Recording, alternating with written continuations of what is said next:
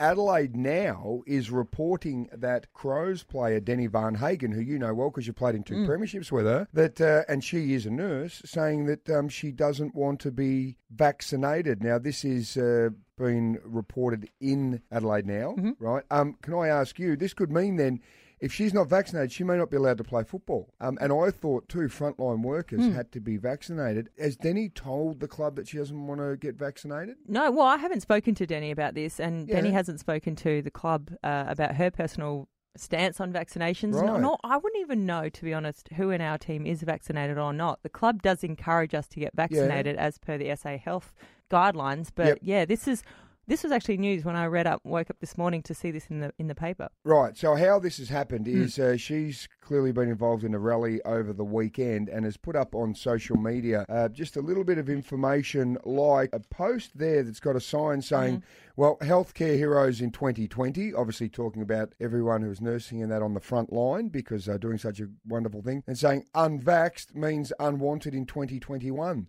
So it appears from this that her stance is that she does not want to get vaccinated. Now, this could make it very, very difficult because it's pretty clear the AFL want to make sure that all of you guys are vaccinated. Hmm. Well, let's be clear. Everybody has a choice whether they want to be vaccinated or not, and whether it's Deni or whoever, whoever's on, you know, in this Mm. situation, they have a choice. So, I suppose, uh, you know, from my point of view, you just it's the ramifications that are going to come with not being vaccinated. We're seeing people not being able to travel unless they're double Yep. vaccinated. So.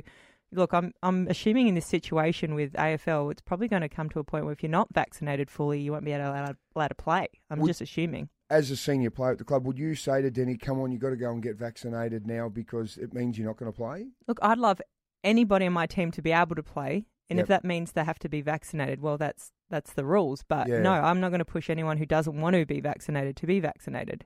Can I ask then, what, what has the club done so far? Uh, have, there been sessions to talk to Mm. you about it? Have they actually provided vaccinations? Where's that at? Um, so w- early on, we had our club doctor. He came in and explained about vaccinations, and Mm. um, you know, like I said before, the club is encouraging us to get vaccinated. Yep. Um, we've had um, multiple sessions um, just with information. So, look, I think at the end of the day, it's going to be up to people wh- whether they want to do or not, and hopefully.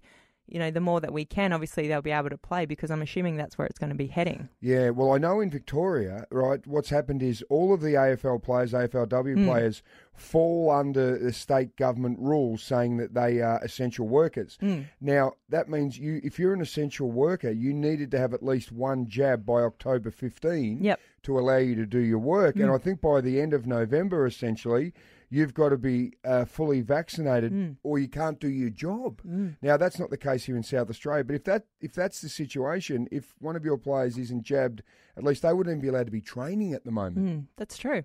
Yeah, that's true. So that looks Mm. like it's a pretty interesting situation. The other thing I've discovered here, Erin, now you've got to tell us whether you're doing this. Mm. Apparently, um, that the AFLW players are going to do their own tests, and then you've got to sit in your car for 15 minutes and wait for the rapid response that comes back. So you're swabbing yourself. Yeah, I've heard about this that we could be potentially doing this prior to trainings. I Yeah. think closer to when we start playing games, I think, or when maybe when South Australia starts opening up to other states that we'll have to do a our own little swab in the car, put up the sign maybe that we're all good, show the uh, test results, and then be able to go into the club and start training. But it is, it's a crazy look. It's a crazy world we're living in, and whatever it takes to be able to play um, safely, Yep. I think that's the most important thing here. We've got to look at.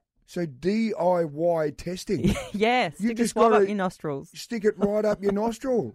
Yeah. You just sit in your car and wait until you clear yourself. Well, hopefully, if you're not clear, I suppose you stay in your car. The world is a very weird place at this moment. Erin Phillips and Soda in the morning. Adelaide's number one breakfast show. Mix 102.3.